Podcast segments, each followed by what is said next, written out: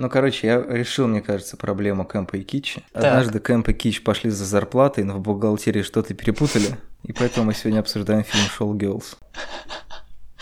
Ну, нормально. Ну, никто не обещал, что будет идеально. Юля, Маша, ты за Кэмп или за Кич поддержи.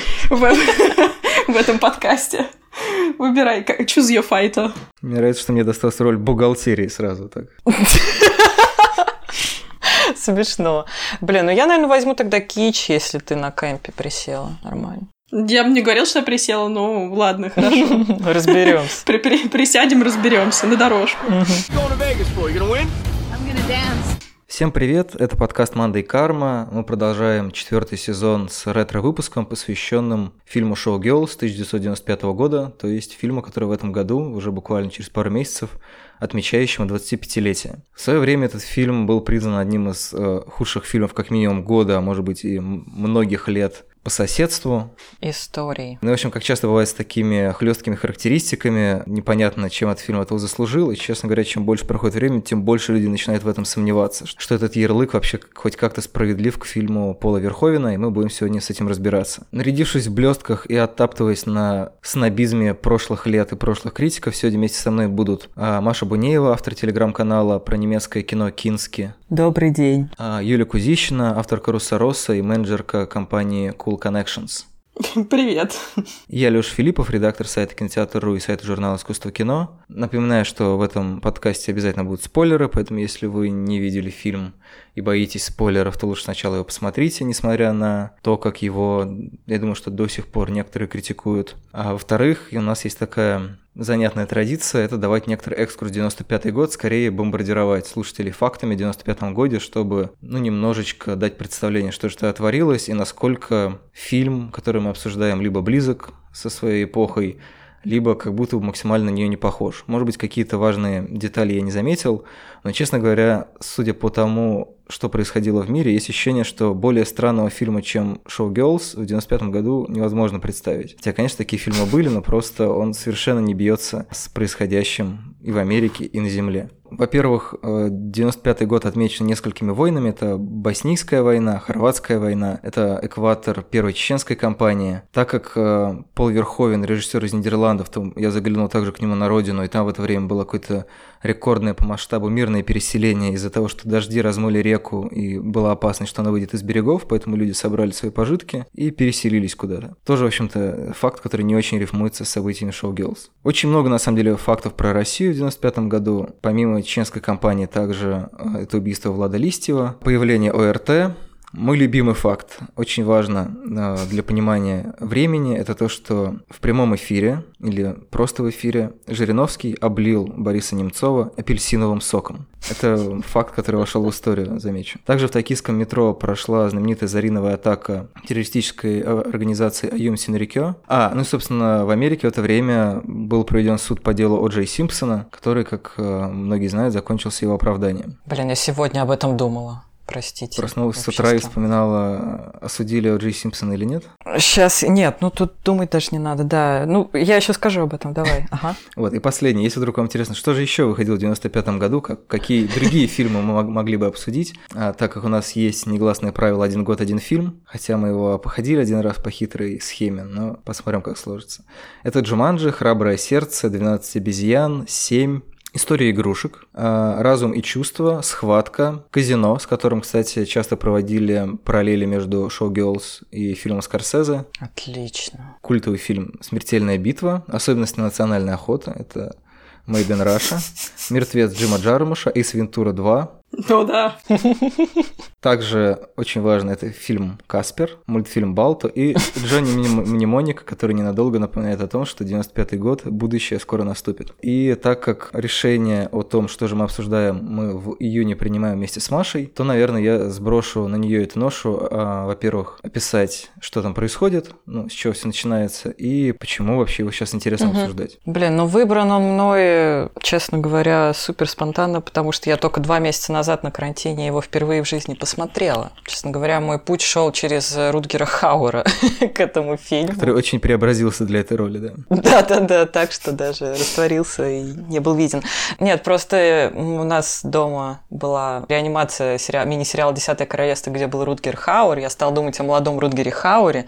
Естественно, пришла к Верховину, но начала не голландские фильмы его смотреть, а, честно говоря, запала на этот э, постер, где главная героиня Номи... Ну, там разные есть варианты. Есть постер, где она из леопардового фона своей ногой прекрасной выступает. И я подумала, что стиль должен быть крутой, и поехала. И, в общем, я не прогадала, потому что то ли дело в карантине, то ли в фемоптике, но Верховен э, стал э, появляться на повестке разговоров и у феминистически ангажированных пабликов, и у других. В общем, все его, как мне показалось, пересматривают. Может быть, это моя оптика просто зациклена сама сейчас на нем, и мне кажется, что все стали на него смотреть внимательнее. У многих фильмов, у которых в этом году юбилей, они стали как-то больше на повестке дня, все все пересматривают и передумывают. Шоу Girls абсолютно достоин пересмотра чуть ли не каждый месяц, мне кажется. Вот.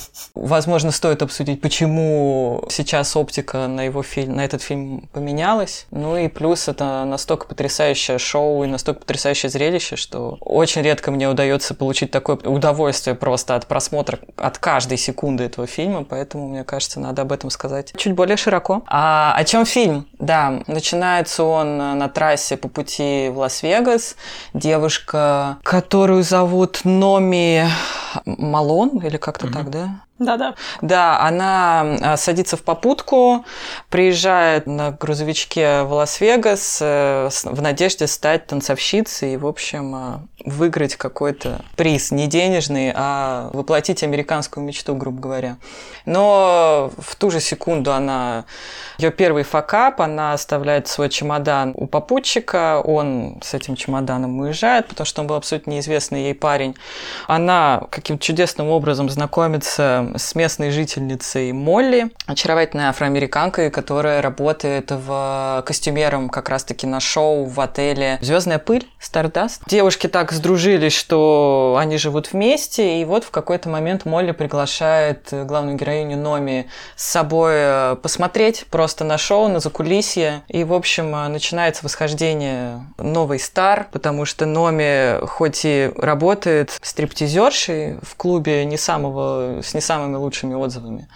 Но на самом деле амбиции у нее простираются чуть выше. Она отказывается называть себя стриптизершей, говорит, что она занимается танцем. Вот, и, в общем, уверенно идет к вершине, а что дальше, обсудим по ходу дела. А что дальше, смотрите сами.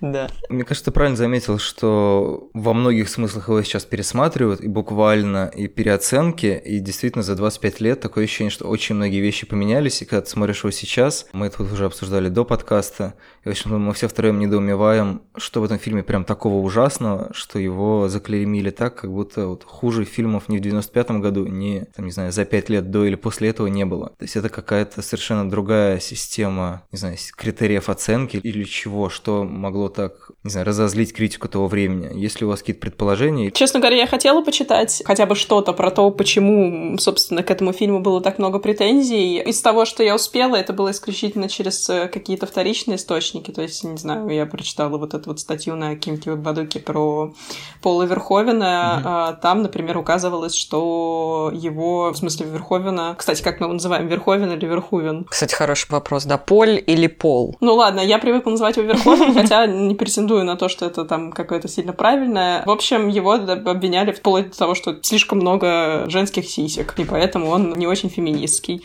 Сложно сказать, насколько популярна была эта претензия, хотя сисек в нем действительно предостаточно. Честно говоря, вот прям совсем не кажется, что это действительно играет такую роль. Короче, невозможно было не заметить все остальное в фильме.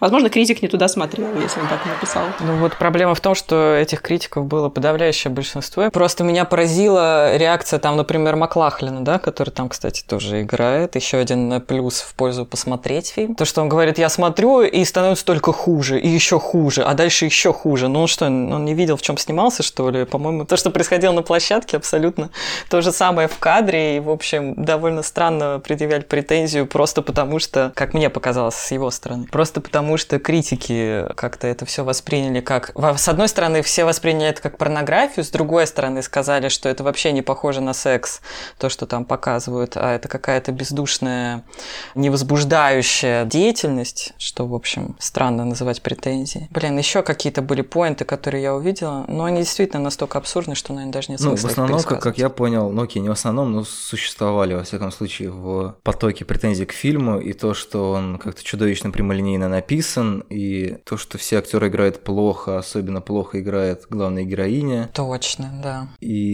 то, что, в общем, с одной стороны, его критиковали за то, что в нем много голой натуры, с другой стороны, за то, что слишком мало. Ну, это вопрос, мне кажется, по стратегии продвижения. То есть, если в какой-то момент его пытались выдать за, условно говоря, фильм «Стриптиз», или, ну, в общем, за что-то такое более эротическое, порнографическое, то в нем как будто бы нету какого-то разрешения этого эротического напряжения в том смысле, в котором оно могло бы быть показано. Потому что, ну, строго говоря, там практически и не показан секс, он всегда является либо метафорой чего-либо, ну, либо сублимированным, либо перенесенным на, на гиперболизированный, что-то. да, вот. Либо секс в форме танца, либо секс без прик- прикосновений, либо секс в бассейне и так далее. То есть эти вещи, которые немножко ломают шаблон в том, как можно такие вещи показывать на экране. Я не думаю, ну, как бы не то, что Верховен их изобрел, но в том плане, что если подходить к фильму с какими-то шаблонными представлениями о, не знаю, хорошей игре, сложной истории или законом эротического существования на экране, то Верховен всех немножечко обманул, и в итоге обманул настолько немножечко и настолько всех, что все оказались недовольны. Была еще интересная версия, что это на самом деле все exploitation, и мне кажется, Тарантино, который один из немногих все-таки хвалил фильм, наверное, еще просто в силу его неукрепившегося статуса в 95 году всем было более-менее пофиг, что там хвалит Тарантино, в отличие от сегодняшних дней. А, Он как раз говорил, что это вот пример эксплуатационного кино с довольно крупным бюджетом, и который вышел на довольно большом количестве экранов. Я, к сожалению, не помню фильм, который он приводил в качестве примера, который аналогичным образом выходил в 70-е. Но, в общем, это во многом очень сложный фильм для решения, какую стратегию мы используем для просмотра, и вследствие этого стратегия для его продвижения. Я не могу сказать, что это какой-то супер неординарный фильм, но при этом он умудрился в деталях настолько не уложиться во все конвенции, которые существовали, что все немножко расстроились, в том числе и Кайл а, Маклахлин. Ты говоришь, что фильм сложный в плане продвижения, представления, как его можно продвигать. Вот как бы ты его продвигал, если бы были сегодня, если бы были бы показы, не знаю, там, повторный выпуск прокат, как сейчас часто делается старым кино? Есть какие-то идеи? Ну, даже не только ты, Маша, ты тоже. Он был в прокате в шестнадцатом году в России, оказывается. А, даже уже был. версия. Я Нет, не офигела. знала, но не удивлена. Ага, а я прям обрадовалась, но ретроспективно. Да. Давай, Леш. Выбрали, конечно, прокатчика из нас троих. Я, конечно, помню, что я исполняю роль бухгалтерии, но, честно говоря, без понятия, как продвигать, потому что у меня очень э, смутное представление о рычагах давления на аудиторию. Да и что это, культовый фильм, Ну, как бы ты который- его описал своим знакомым, а почему на него нужно сходить, хотя это старый фильм, который можно там, не знаю, на него можно забить, и есть куча новых фильмов, э, про ко- которые еще можно посмотреть. Ну, ладно, наверное, это действительно сложный вопрос. Я вспомнила, что, может быть, я даже была на показе в 2016 Ты вспомнила, что из нас троих прокатчик ты, и отвечать на этот вопрос надо тебе. Я не прокатчик, но, кажется, я была на тех показах в 2016 году, потому что, по-моему, я пересматривала его. А- Один из разов, когда я его пересматривала, был как раз где-то в то время. Круто.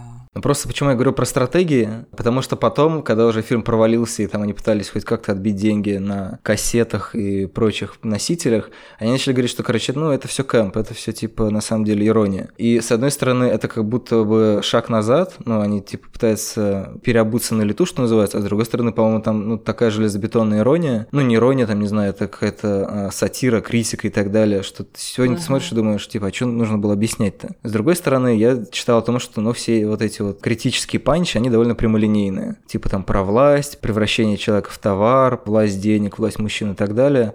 Ну, с одной стороны, мне кажется, что такие претензии можно предъявить примерно каждому фильму. Сказать, что ну да, Почему это претензия? Почему прямолинейность это... Тем более в контексте Верховина, простите. Ну, как бы Мне кажется, кажется, что, при, что там кроме прямолинейности таких деталей довольно много, и, э, возможно, сложность достигается за счет того, что на самом деле это как бы не одно предложение, постоянно повторяющееся, а это прямо целая куча всяких взаимосвязей между людьми, которые в фильме появляются. Почему бы им не быть прямолинейными, если их много, и по-другому вообще можно в них утонуть и запутаться? Я не вижу это даже как минус, опять-таки, не понимаю. Ну, это часто, мне кажется, фигня, когда фильм обвиняет в прямолинейности. Например, говорят, ну, там, этот фильм, не знаю, про то, что сексизм плохо, расизм плохо, капитализм плохо. Но проблема же не в том, какую тему фильм поднимает, а как, как детально он с этим работает. Вообще, просто как он с ним работает. Ну вот мне все, все еще непонятно применимо к шоу Girls, за что там его можно было в таком плане ругать. Слушайте, ну, видимо, всех реально смутило. Я не знаю, как в 95-м кого-то может смутить нагромождение тел, но по ходу дела пыль в глаза, просто Stardust, вот оно в глаза вам пыльнулось, и, в общем,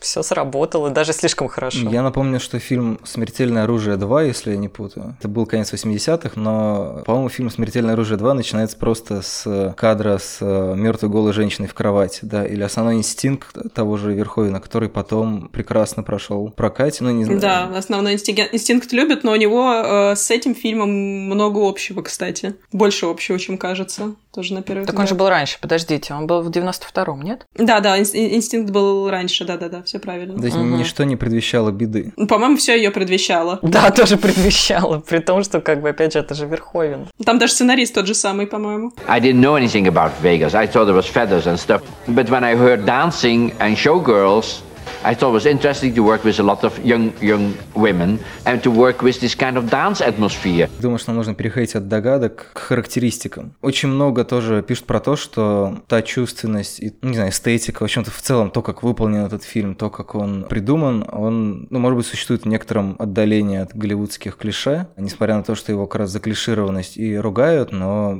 все-таки самостоятельных находок Верховена, на мой взгляд, довольно много, и это позволяет ему через 25 лет выглядеть гораздо более свежо, чем многие оригинальные или классические фильмы того же времени. Что вас, что вас цепляет через 25 лет?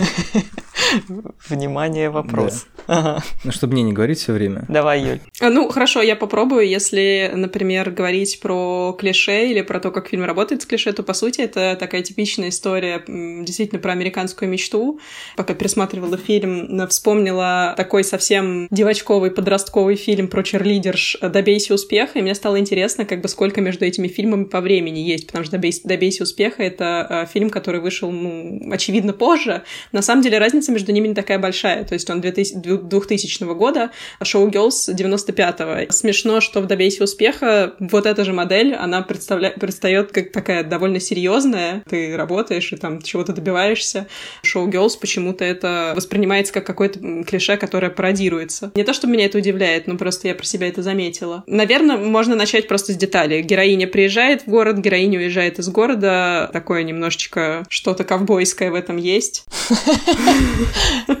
Мне кажется, что это вполне себе пародия. Может быть, я не могу считать, на что именно это пародия. В частности, там же есть частая аналогия, что вот эта вот парочка, которая начинает фильм, а которая заканчивает фильм, это Номи и чувак из пикапа. Парень. Да что это, ну, условно говоря, Мэрилин и Элвис. Что? Да, чувак выглядит как пародия на, на Элвиса, честно говоря. Да и сама Номи тоже кудрявые светлые волосы и, наверное, что-то есть Мне кажется, такое. образ такой блондинки-простушки в массовой культуре, он более-менее как бы закрепился за Монро. Ну, который не просто как бы простушка добилась успеха, бла-бла-бла, там стала какой-то воплощением кинематографической женственности и вот этого всего прочего. Но какой ценой? Да, Номи же тоже заходит как будто бы с этого, но когда все думают, ага, сейчас мы... Там же даже есть бесконечное количество этих ее отражений, там вторая героиня, которая приходит вслед за ней работать вот в это кабаре, где она танцует. Это же, по сути, та же Номи, просто без, э, не знаю, то ли ее жизненного опыта, то ли какого-то внутреннего стержня, потому что, ну, эта история в каком-то более, может быть, классическом кинематографическом изложении могла бы закончиться вот так вот, что она сделала бы то, сделала бы это, там, переспала бы с хореографом, и в итоге ничего. Так и закончилось. В, убив... в... убивай его, ага, в... в All About Eve, во все о Еве примерно так это и было. Ну, если уж совсем утрировать. Вот, а здесь получается такое приключение, и при этом, очевидно, Лас-Вегас работает как такая концентрация американской мечты, что можно а, выиграть свою жизнь буквально за пару конов, или, как говорит Номи в финале фильма, «Я выиграл себя». При этом она едет в Голливуд, и в этом тоже есть такая авторская ирония, что, в общем-то, она проходит какие-то стадии борьбы. Мне кажется, там все очень циклично в любом случае, да. Которые я посмотрела подряд у Верховена из американского цикла. Короче, я посмотрела Total Recall, Show Girls и Основной инстинкт подряд. И они все завязаны на этой цикличности. То есть она же приезжает, и она сразу выигрывает вот в этом автомате, как называется, однорукий пират? Бандит. Выигрывает деньги. В ту же секунду у нее теряется чемодан. Бам, она выигрывает чуть-чуть, теряет много. И у нее постоянно вот это вот шаг вперед, бам, сразу этим приходится чем-то жертвовать mm-hmm. ради этого. И в конце вроде как она бам выиграла себя, но в чем гомерический смех реально Верховена, что она едет в еще больший котел, ад и ужас, она едет в Голливуд классно у нее зациклено все на уровне ее какого-то глобального сюжета и ее персонажа. То есть она выехала из Нью-Йорка, где была проституткой, она попала в Лас-Вегас чуть более как бы, да, материализированное место, где она танцовщица-стриптизерша, она едет просто в цитадель зла и ужаса, это Голливуд, она становится там, скорее всего, актрисой. То есть цикличность, она не заканчивается для нее. Хотя один маленький этап она выиграла. Mm-hmm. Маленький шажок для человека и абсолютно никакой шаг для человечества ничего не произойдет, она просто будет этими кругами ходить, скорее всего. Ну, это такой танец. Да, да, да, да, да. В общем, мне кажется, это крутая идея, потому что вроде как ты уже абсолютно расслабился, ты порадовался за девчонку, что она осталась собой. И бац, он дает этот знак, что она едет в Голливуд, просто разрыв. Офигенно. Короче, я придумала, что можно сделать трилогию. Сначала «Красотка», потом «Шоу Girls», а потом «Малхолланд Драйв». Я не знаю, «Красотка», конечно, не в Нью-Йорке, к сожалению, но я не успела ничего придумать. Но она как будто проститутка и тоже заверчена на продаже тела. Потом «Шоу Girls» — это вот это вот э, казино и вся лас-вегасовская неоновая мишура. И потом просто самый страшный страх этого мира — это Голливуд э, в исполнении Линча. Мне кажется, очень круто было бы все это сложить. Я пытался вспомнить вспомнить фильм «Дикие сердцем». Я тоже о нем думала. Ну, я всегда о нем думаю, это, в общем, не показатель. Которому в этом году исполнилось 30 лет. Да. Который тоже играет с этой мифологией Мэрилин и Элвис, погоня за собой. Волшебник страны Оз. Вся вот эта вот uh, преувеличенность, гротескность, ирония над американской мечтой и так далее. Читая про культовые фильмы 90-х, ты регулярно встречаешь два понятия. Это американская мечта и ее некоторое развенчание, и категорию кэмпа или китча, потому что, ну, в общем-то, все какие-то значимые фильмы от Тарантино Тарантино и Линча и заканчивая начавшим в 90-е Уэса Андерсона, так или иначе, ну, завязано на этом переосмыслении высокой и низкой культуры. И, возможно, тот путь, который э, мировой и, в частности, американский кинематограф прошел за эти годы, и в каком-то смысле задает нам ту оптику, с которой мы сейчас смотрим на шоу Girls, и не понимаем, типа, а что там такого. Ну, с оговоркой, а что там такого скандального? Что там такого плохого, что да, там... Сам-то фильм офигенный, да, да, да, да, да, да, да. Там много крутого, все. К чему ты вел, извини? Нет, угу. это я заканчивал параллель с Линчем. А, а, все. Угу, угу. Okay, ladies, I got one interest here, and that's the show. На самом деле, я хотел все-таки немножко затронуть границу кэмпа и китча, которую мы очень много обсуждали до подкаста. И, честно говоря, мне кажется, это... я не уверен, что мы прям сформулируем, наверное, это прям максимально точно, и искусствоведы или киноведы, может быть, нас проклянут. Но меня смущает, честно говоря, то, что оба термина стали... Во-первых, они эволюционировали и менялись, и поэтому не всегда понятно, насколько актуально то, что о нем писала там Сьюзан Зонтак или Умберто Эко, а во-вторых, во всяком случае, русскоязычной критике эти два термина вообще как-то сильно обесценились и превратились непонятно во что. Они даже, мне кажется, периодически используются чуть ли не как синоним чего-то плохого, как, например, слово комикс. Поэтому очень тяжело читать часто рецензии 90-х или 2000-х, где просто говорят, ну, кичуха какая-то. Там, или, ну, это чистый комикс, хотя там фильм не то, что не имеет никакого отношения к комиксам, там даже никакой эстетики комикса и близко не присутствует, и непонятно, почему выбрано это слово. То есть это просто как ругательство. Да, ну то есть это просто получается. некоторый набор таких стоп-слов, которые в свое время воспринимаются как стоп-слово для фильма, а сейчас воспринимается как стоп-слово для текста, который в итоге просто не понимает, о чем он. Кстати, знаете, что я заметила, когда читала русскоязычные рецензии разных лет про шоу Girls, насколько люди позволяют себе почему-то резко а, использовать какие-то выражения абсолютно для рецензии неподходящие. То есть они начинают использовать какие-то разговорные, жаргонные слова, просто как будто пытаясь еще тем самым, они уподобляются якобы плохости этого фильма, и они начинают говорить какие-то слова типа «потаскуха», например, в, в тексте. Просто ну, из ниоткуда появляется это, и меня это честно говоря, немножко даже покоребило взгляд. Ну, то есть, Но если ты зачем? какие-то прям совсем старые тексты, то, наверное, это еще какие-то Не любительские, только, не люб- только. любительские письмена, которые, вот, соответственно, говорят на том языке, который доступен. И это тоже, но и современный тоже, как будто фильм просто резко продиктовал автору э, какой-то абсолютно другой язык, и он э, плюс-минус уничижительный в каких-то моментах. Меня это удивило. Никогда такого не видел, может, просто не обращал внимания. Слушайте, может быть, может быть, просто героиня настолько бесит. Абсолютно. Помимо той экспрессии, которая есть в фильме, и вот этой ходящей кругами драматургии, которая порой принимает умышленно комичный вариант, что она ее к кому-то притягивает, например, Кристал, да, которую играет Джина Гершон. Потом она такая типа «fuck you» и убегает. То есть это в какой-то момент э, превращается прям в такой гэг, когда она на некоторые действия или фразы триггерится, и ну, это довольно однотипно выглядит. Когда я смотрела фильм несколько лет назад, эм, я обычно пересматриваю его там по, какой, по какой-то непонятной мне причине раз э, в несколько лет. Почему-то так Не, случается. не оправдывайся, Юль. Я, я не оправдываюсь, я просто говорю, что он успевает мне подзабыться, я смотрю его снова, и, соответственно, смотрю его немножко новыми глазами. Вот несколько лет назад я смотрела на него как действительно как на фильм, в котором героиня комично уходит, драма Квин такая, а, в какие-то моменты это смешно, но я смотрела его к подкасту, и я поняла, что, в принципе, она уходит всегда в определенные какие-то моменты, и это те моменты, когда ей нужно определенным образом подстроиться под какую-то систему, она пытается вот свое право на какое-то уважение или на что-то отстоять. Да, это может смотреться комично, но на самом деле это просто не принято обычно таким образом отстаивать свои границы. Нужно соглашаться, и тебя очень легко уговорить в то, чтобы ты соглашался. А так как это героиня, которая во многом избыточна, то, соответственно, ее реакция избыточная, она довольно органична. И меня это совершенно не бесило, и мне это уже даже не кажется таким смешным.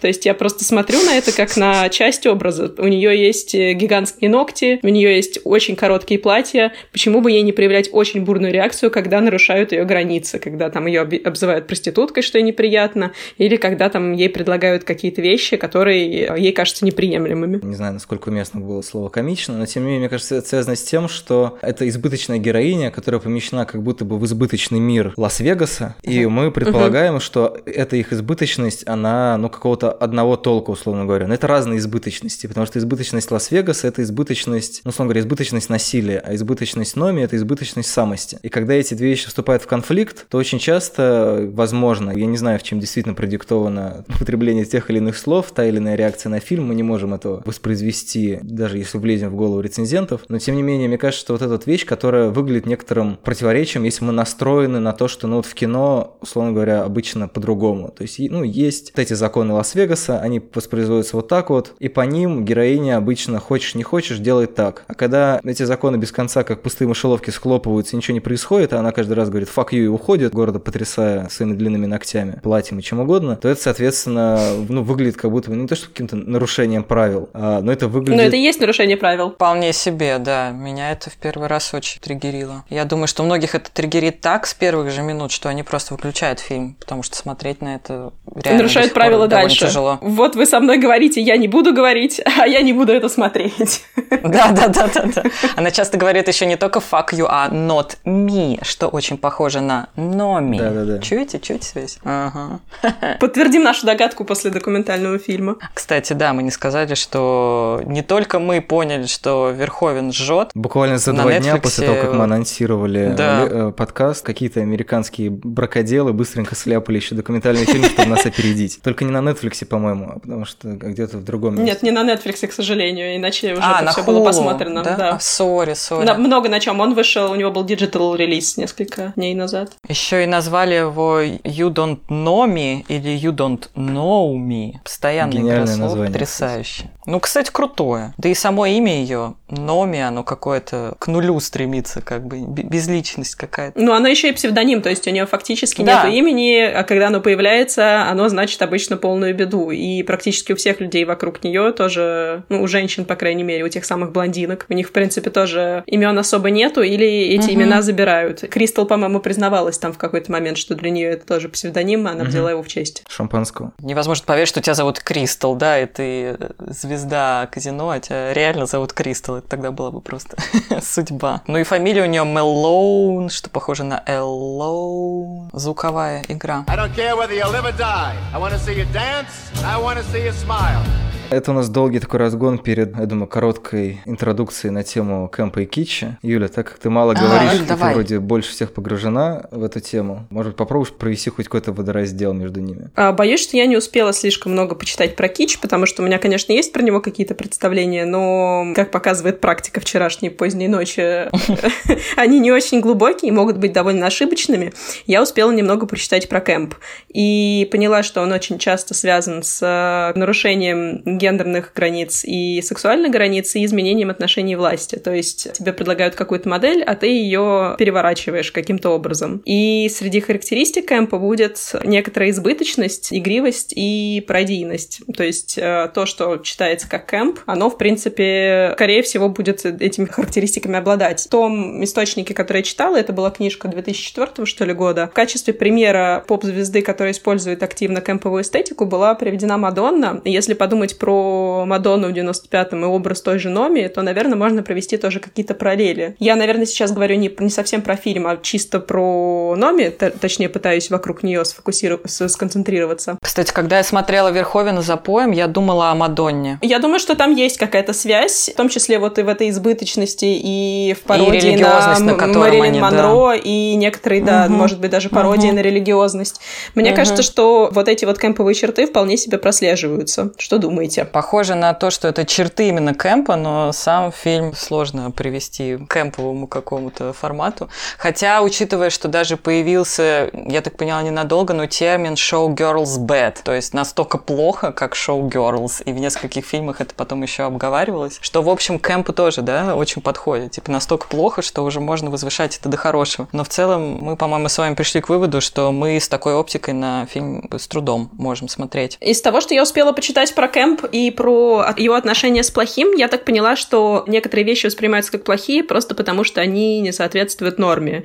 И Мгм. в этом плане неужели настолько фильм не соответствовал каким-то нормам, что он был- мог бы быть признан плохим? Что там было плохого, опять-таки, я не, не могу до конца понять. Поэтому это для меня сейчас вот на каком-то этапе тупиковый путь к поиску Кэмпа в фильме. Но избыточность, например, и пародийность как раз довольно продуктивны. Кстати, классно там, когда они внутри говорят о том, что у нее очень классный вкус, когда она пришла в платье Версачи и назвала его как. Версейс, да, как-то так. Да, да, да, да, да. И они говорят, о, кла- у тебя очень хороший вкус, ты отлично выглядишь, но просто это шутка в шутке, как пакет с пакетами, потому что Версачи сам по себе, его стиль, это и есть кэмп в высокой моде.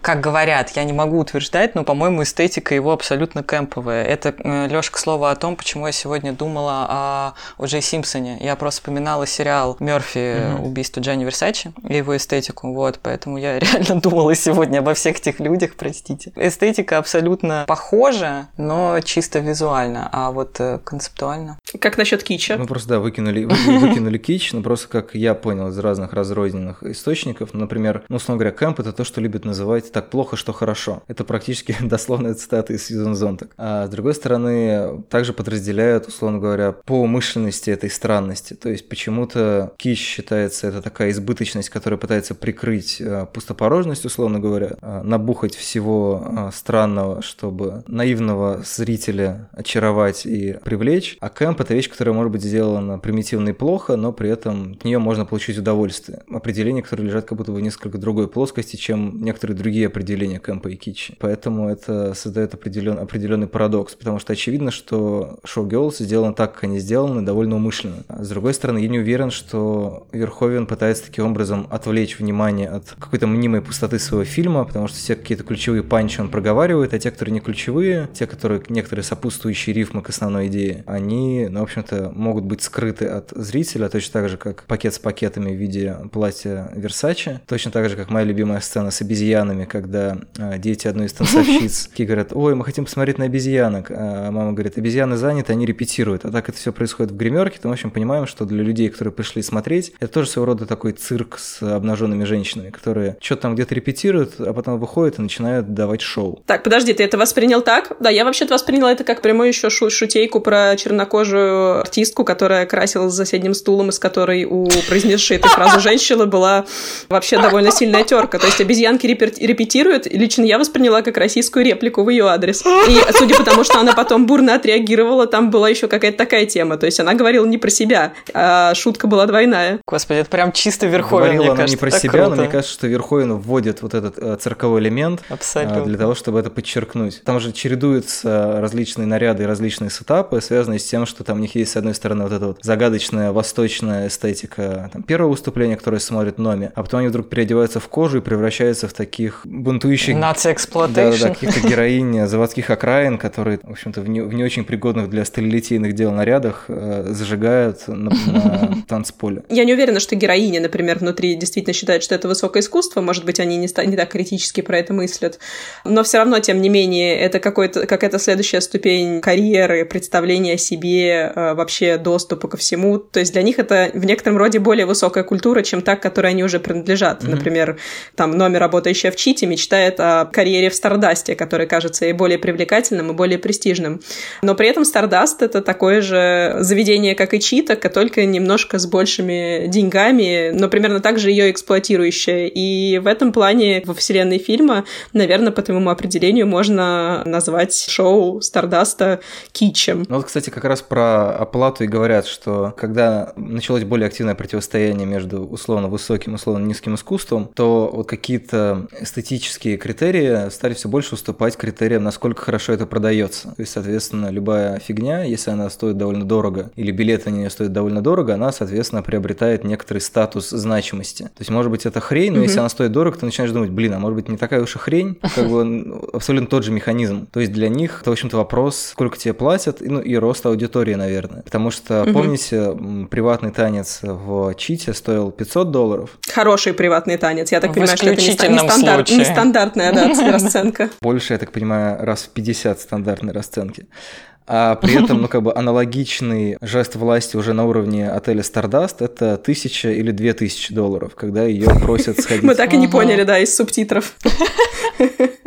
Реальную цену. Вопрос э, ценополагания. То есть, с одной стороны, есть, условно говоря, легальные гонорары, есть еще такая теневая экономика, которая складывается из того, что ты оказываешь некоторые дополнительные услуги. И несмотря на то, что вроде как есть разница между отелем или Стрип-клубом. д- А. или какой-то дырой, то на самом деле эта разница не принципиальна, точно так же, как она, скорее всего, подразумевает Верховен не принципиально и в Голливуде. Я, наверное, поправлю немножко тебя и себя, потому что я сказала, что я не знаю, воспринимают ли героини шоу как искусство. Эта мысль выглядит у меня таким образом, потому что Номи все-таки упорно настаивает на том, что она танцовщица и что она как бы умеет танцевать. То есть э, э, у нее есть явно как какая-то профессиональная амбиция, или, по крайней мере, она боится признаться себе, что у нее нет.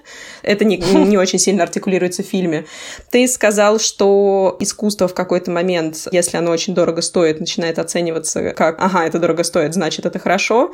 Но э, мне кажется, что есть уже и более искренняя позиция «это хорошо, потому что это дорого стоит». То есть и интерес вообще как, как бы к искусству полностью обнуляется, и главными становятся деньги, и как бы, не знаю, говорим ли мы уже в таком случае об искусстве или просто об Офигеть, вы индустрии. вышли на институциональную критику сейчас. Это офигенно просто. и, разумеется, в э, Лас-Вегасе, который такой просто центр капитализма, и в том числе то самое место, где американская мечта должна реализовываться согласно всем этим определениям, там, наверное, вообще вопрос про искусство не стоит. То есть, э, может быть, я не знаю, она хочет вырасти профессионально и, признав себя танцовщицей, зарабатывать больше денег, чем, допустим, если она признает себя проституткой. Но, наверное, это уже выходит из разряда творческих амбиций или желания искусства, и тогда я отвечаю на свой собственный вопрос. Мы же вспоминали много поп-див, скажем так, там и Мадонна, и, например, в описании китча часто вспоминает Леди Гагу с ее платьем из мяса.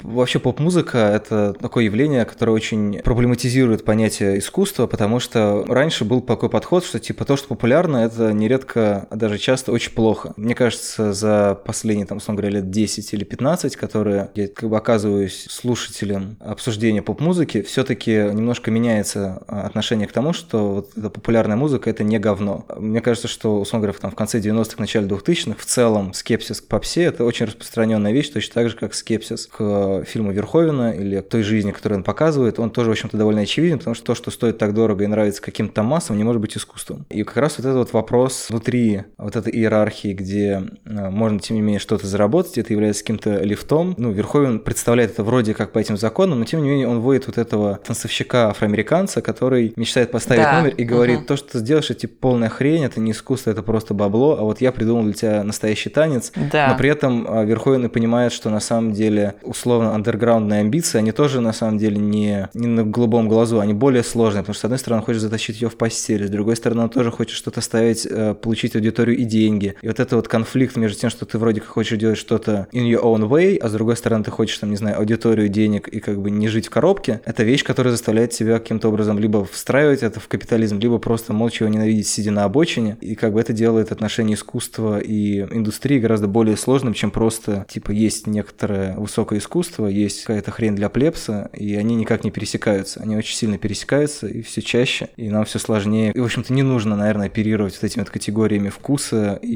насколько это хорошо или плохо. Ну, в случае, кстати, черного героя, я бы сказала, что у него доступа к так называемому высокому искусству не было бы и в принципе, поэтому и даже если он бы тешил себя иллюзиями, что вот он сделает настоящий танец по зову там души, э, он настолько, скорее всего, встроен в те отношения, в которых находится, я имею в виду во всю эту капиталистическую структуру, что на самом деле, что бы он ни сделал, как бы он не придумал свой танец, в итоге его лучшей реализацией будет попытка продажи аудитории, ну и аудитория, соответственно, этот танец в итоге э, зарубает, говоря, что это говнина и что им неинтересно смотреть то, что происходит на сцене. Ну да.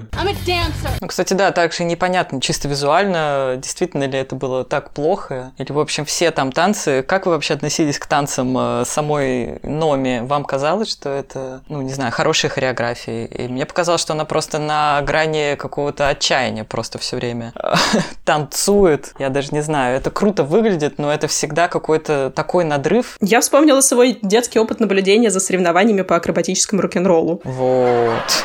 Ты смотришь на это все время, на эти соревнования и на костюмы, которые тоже всегда выглядят определенно и там меняются в зависимости от года, в зависимости от моды, и понимаешь, что если ты как бы находишься со стороны или если ты привык к другой системе координат, то это может показаться тебе или неинтересным, или тем самым дурновкусным, или еще каким-то, каким бы то ни было. При этом, если ты имеешь доступ, допустим, к людям, которые акробатическим рок-н-роллом занимаются, ты узнаешь, что внутри вот их мира есть своим образом выстраивающиеся иерархии и своим образом выстраивающиеся представления о прекрасном, и, соответственно, они им следуют, кто-то более успешно по меркам своего сообщества, кто-то менее успешно. Поэтому я смотрела, например, шоу Girls примерно так же. То есть мне не было понятно, хорошо они танцуют или плохо танцуют, потому что мои представления о танце совершенно другие. Но внутри фильма я видела как бы сопротивление Номи определению ее как плохой танцовщицы. То есть она отстаивала свое право привнести в этот мир танца какие-то свои э, находки, свои наработки, которые сразу воспринимались как не очень удачные, но, видимо, в шоу все-таки встроились. Подожди, а какие были ее прям наработки именно с точки зрения танцев? Я имею в виду, у нее была какая-то энергия, которую отме- отмечали да, персонажи, да. которой не было у тех людей, которые обучались э, в, ну, внутри фильма танцам. То есть там прямо ругали тех девушек, которые занимались танцами профессионально. Некоторые из них подвергались очень э, грубым нападкам со стороны там, отборщиков шоу, но при этом Номи, которая работала проституткой, которая, соответственно, свое тело каким-то определенным образом осознала. То есть не, не совсем потому, что она работала проституткой, но потому что вся ее жизнь, скорее всего, была определенным образом устроена. Ей приходилось самой как-то себя осознавать. Вот эту свою энергию она пронесла в танец, и ей сначала говорили, что это плохо, а потом уже не говорили, что это плохо. То есть на самом деле это даже не играет роли. Это зависит тупо от того, готовы ли люди это принять. И она точно так же смогла стать дивой, просто потому что ее туда назначили. Отвечая на Машин вопрос, я тоже, честно говоря, не специалист по хореографии. Для меня первый номер, например, в вот этом отеле Годес скорее ассоциировалось uh-huh. с тем, как я себе представляю цирк братьев Запажных, если честно.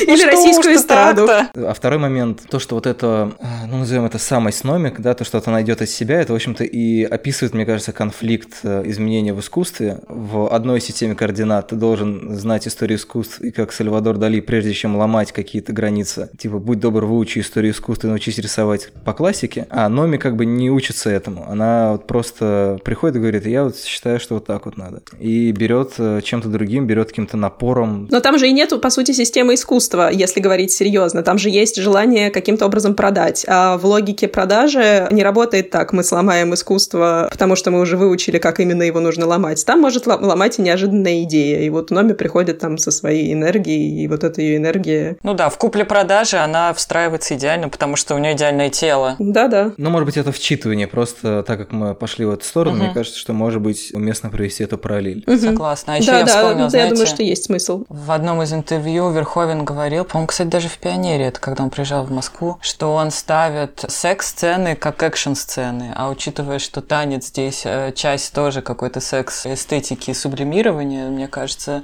та интенсивность, с которой он ставил вообще все в этом фильме, она тоже какая-то в экшен переходящая, очень круто. То есть он не делает особо различий в, видимо, в методе работы над особо визуально круто воспринимаемыми сценами, будь то файт какой-нибудь, будь то танец. Ну вот в защитной речи Шоу Girls я тоже читал о том, что, в общем-то, те сцены, которые, по мнению критиков фильма или недовольных зрителей, нацелены на, условно говоря, доставление удовольствия, они скорее являются функциональными в том смысле, что они показывают некоторое действие, ну то есть действие по достижению результата, по заработке денег, по доминированию, uh-huh. про там отстаивание себя. То есть это каждый танец, помимо того, что есть представление о, та- о танце как о некоторой рифме к сексу, помимо этого там есть еще много других вариаций, которые уместны для танца, и мне кажется, что Верховен довольно широко их обозревает. То есть он представляет и то, как Кристал с Номи борются за доминирование, за власть, за там, все что угодно. Ну, то есть они, это как бы постоянно действительно такая борьба, это настоящий быстрый и мертвый там или еще что-то. Это такой по поединок Дикий Запад. С сексом абсолютно то же самое. Здесь совершенно нет ага. секса по любви. Вообще как бы любви нету, есть дружба. Но, наверное, все. И все сцены, в которых секс появляется, это, по сути, тоже, опять-таки, выяснение отношений, кто главный, угу. кто кого. Похожая секс-сцена была, если что, в фильме «Плоть плюс кровь». Его первом американском, последнем голландском фильме в копродакшене. Там была сцена в горящей ванне с Рутгером Хауэром и Дженнифер Джейсон Ли. Горячий или горящий? Ну, не такая эффектная. Все были горячие в этой ванне, короче, да.